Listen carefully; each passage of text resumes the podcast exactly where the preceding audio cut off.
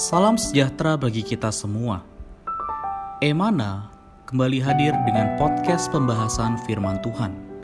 Semoga firman Tuhan yang murni mampu merawat batin kita, menguatkan roh kita, dan membangun iman kita di hadapannya. Silakan menikmati podcast Emana hari ini. Salam damai sejahtera saudara-saudari pendengar podcast Emana. Puji syukur kepada Tuhan, pada hari ini kita dapat kembali lagi menikmati porsi ayat bacaan firman Tuhan. Bersama dengan saya Saudara Risat dan juga Saudara Bambang. Halo Saudara Bambang. Halo Saudara Richard, puji Tuhan. Amin. Puji Tuhan. Saudara-saudari hari ini kita akan menikmati uh, porsi ayat bacaan di dalam Matius pasal 25 ayat 1 sampai 30. Secara khusus, perikop ini membicarakan mengenai sebuah topik yaitu ingatlah status kita. Topik ini didasari dari sebuah ayat di dalam Matius pasal 25 ayat 9. Tetapi jawab gadis-gadis yang bijaksana itu, tidak, nanti tidak cukup untuk kami dan untuk kamu. Lebih baik kamu pergi pada penjual minyak dan beli di situ. Nah, seperti yang kita ketahui bersama bahwa di dalam perumpamaan ini ya, di dalam Matius pasal 25 ini ada 10 gadis. Lima di antaranya bodoh dan lima di antaranya disebut bijaksana. Jadi apa sebenarnya maksud dari perempuan perumpamaan ini? Ya. Di dalam Matius pasal 25 ayat 1 sampai 13 ya dimulai dengan satu perkataan pada waktu itu hal kerajaan surga seumpama 10 gadis. Kita bisa melihat di sini ada 10 ya. 10 ini dibagi menjadi dua ya, 5 di antaranya bodoh dan 5 diantar dan 5 lainnya bijaksana. Mereka sama-sama di ayat 1 ya memiliki pelita dan pergi menyambut mempelai laki-laki. Kita bisa melihat di sini satu perumpamaan yang menggambarkan kondisi dari orang Kristen hari ini. Status orang Kristen hari ini. Ya, status kita adalah gadis yang akan menyambut mempelai laki-laki. Siapa mempelai laki-laki? Pasti adalah Kristus yang akan datang kali kedua. Ya. Nah, menarik di sini dikatakan 10 dibagi menjadi dua, 5. Ya, 5 ini adalah angka tanggung jawab sebenarnya. Seperti tangan kita ya, 5. Kalau tangan kita jari-jarinya kurang satu ya, maka akan kesulitan memegang benda ya. Nah, Tuhan menciptakan tangan kita ini 5 Ini bisa bertanggung jawab memegang sesuatu. Ya, sebenarnya 5 ini tersusun dari angka 4 ditambah 1 ya. 4 ini adalah berbicara angka ciptaan, ciptaan, satu ini berbicara Allah.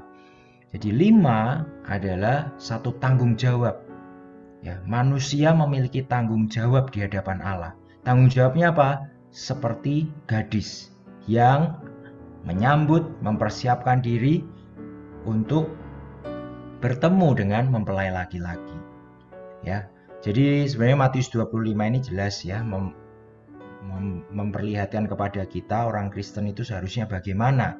Harusnya menjadi seorang gadis yang murni, yang sederhana, yang hanya menyambut mempelai laki-laki. Ya.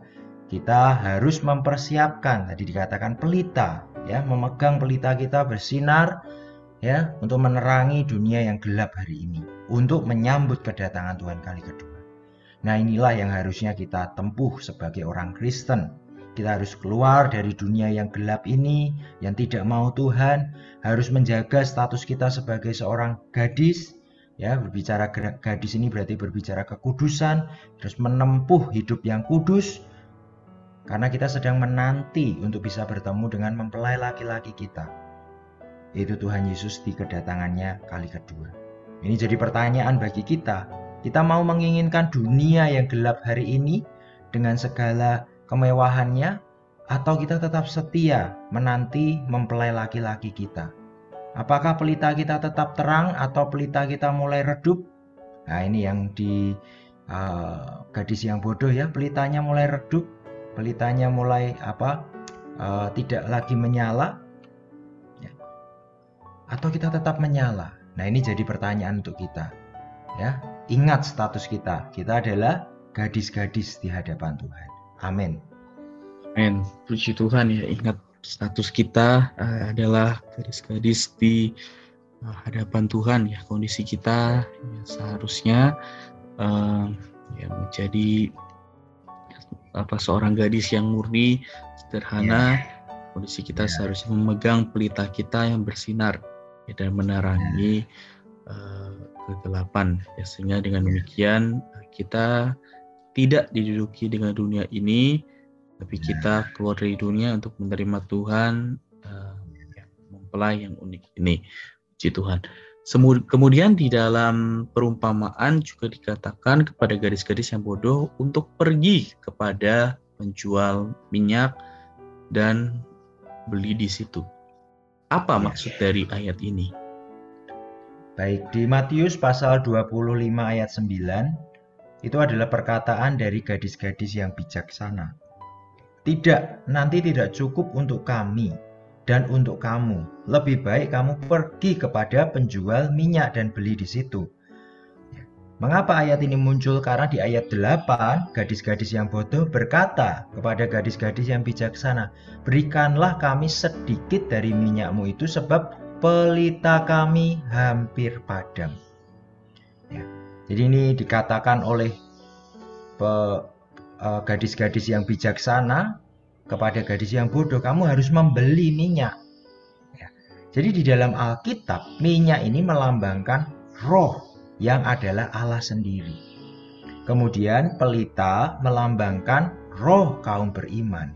Ya, ini ada di dalam uh, Amsal ya, di Amsal 20 ayat 27 ya roh adalah pelita manusia yang menampung roh Allah ya sebagai minyak jadi roh kita adalah pelita bagaimana pelita ini bisa menyala harus ada minyak yang adalah roh Allah. Harus dikatakan harus membeli berarti berbicara membeli ini harus berjeri lelah membayar harga untuk bisa mendapatkan pemenuhan roh itu Ya.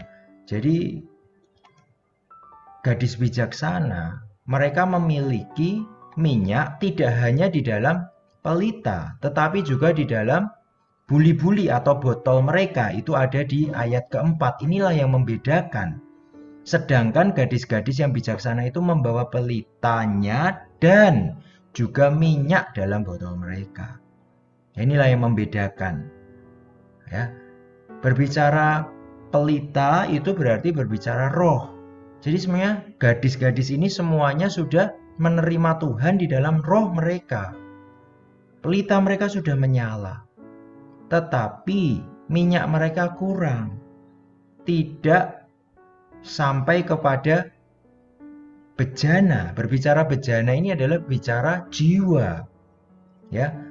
Ini ada di dalam Roma pasal 9 ayat 21 ya manusia diciptakan sebagai satu bejana untuk juga diisi oleh Allah. Jadi tidak hanya di dalam roh tetapi juga meluas ke dalam jiwa. Jadi gadis yang bijaksana mereka memiliki minyak di dalam roh mereka, di dalam pelita mereka. Tetapi juga memiliki minyak yang meluas ke jiwa mereka. Jiwa terdiri dari pikiran, ya, emosi, juga tekad, ya. Jadi satu hal yang lebih luas tidak hanya di dalam roh. Ya. Jadi inilah perbedaan gadis yang bijaksana dan gadis yang bodoh. Gadis yang bijaksana memiliki cadangan minyak. Minyak itu meluas sampai ke jiwa mereka. Yang bodoh mereka hanya memiliki minyak di dalam roh. Nah, dari gambaran ini, saudara-saudari podcast Emana yang terkasih, kita perlu menjadi gadis yang bijaksana menggunakan waktu yang ada untuk bisa dipenuhi roh Allah. Tidak hanya cukup menjadi orang Kristen, percaya Tuhan dan dibaptis selesai, tidak. Tetapi hari demi hari kita harus dipenuhi roh Allah di dalam pikiran kita, perkataan kita, tingkah laku kita, ya. Seluruh kehidupan kita menjadi penuh dengan minyak, penuh dengan terang. Kita menjadi gadis-gadis yang bijaksana, yang siap sedia menanti kapan pun Tuhan datang. Amin. Amin. Puji Tuhan. Ya, semoga kita menjadi um, orang yang terus um, bayar harga untuk membeli minyak ya, supaya kita dapat terus dipenuhi oleh Roh Allah dan dengan demikian ya kita juga uh, bisa uh, terus uh, berusaha menjadi gadis-gadis yang bijaksana ya yang bukan hanya memiliki minyak di dalam pelita mereka tetapi juga membawa uh, minyak ya, di dalam bejana kita sehingga dengan demikian kita bisa terus dipenuhi oleh Roh Allah. Puji Tuhan. Baik sebagai penutup dan kesimpulan uh, saudara Bang dapat memimpin kita di dalam doa. Amin. Saudara-saudari yang terkasih, ya, lima gadis bijaksana dan lima gadis bodoh, ya, uh, bukan ditentukan hari ini, ya, bukan ah sekarang saya mau jadi gadis bijaksana, ah saya ini gadis bodoh, bukan, ya, ini nanti diuji setelah Tuhan datang kali kedua. Ya, waktu tengah malam terdengarlah suara orang berseru di ayat yang ke-6. Mempelai datang. Kita tidak tahu Tuhan itu kapan akan datang. Karena itu kita perlu bersiap sedia. Apa yang kita perlu persiapkan? Kita perlu memiliki minyak tidak hanya di dalam pelita kita, tetapi juga di dalam buli-buli dalam jiwa kita sehingga Tuhan tidak hanya di dalam roh kita, tetapi juga meluas di dalam kehidupan kita sehari-hari. Mari saudara-saudari yang terkasih, pendengar podcast Emana, kita satu di dalam doa. Tuhan Yesus, terima kasih kami melihat bahwa status kami di hadapanmu adalah gadis. Kami perlu menjaga kekudusan, kami perlu menjaga hati kami supaya tidak diduduki oleh yang lain. Kami hanya bagi satu tujuan, yaitu menyambut kedatanganmu kali kedua. Tapi Tuhan, di dalam kami menyambut Engkau, kami tidak bisa sembarangan. Kami perlu bijaksana, menggunakan waktu yang ada, baik-baik untuk dipenuhi dengan minyak, dipenuhi dengan rohmu, sehingga rohmu tidak hanya di dalam pelita kami, sehingga tidak hanya menyala di dalam roh kami, tetapi juga bisa menyala keluar di dalam jiwa kami, di dalam kehidupan kami sehari-hari, sehingga kami bisa menjadi orang yang tetap menyala menantikan kedatanganmu kali kedua. Terima kasih Tuhan Yesus. Amin. Puji Tuhan. Terima kasih Saudara Bambang atas sharingnya hari ini. Tuhan Yesus ya. memberkati. Tuhan Yesus memberkati. Amin. Sekian pembahasan firman porsi hari ini. Sampai jumpa di podcast berikutnya. Jangan lupa untuk download aplikasi Emana pada handphone Anda untuk manfaat yang lebih banyak. Tuhan Yesus memberkati.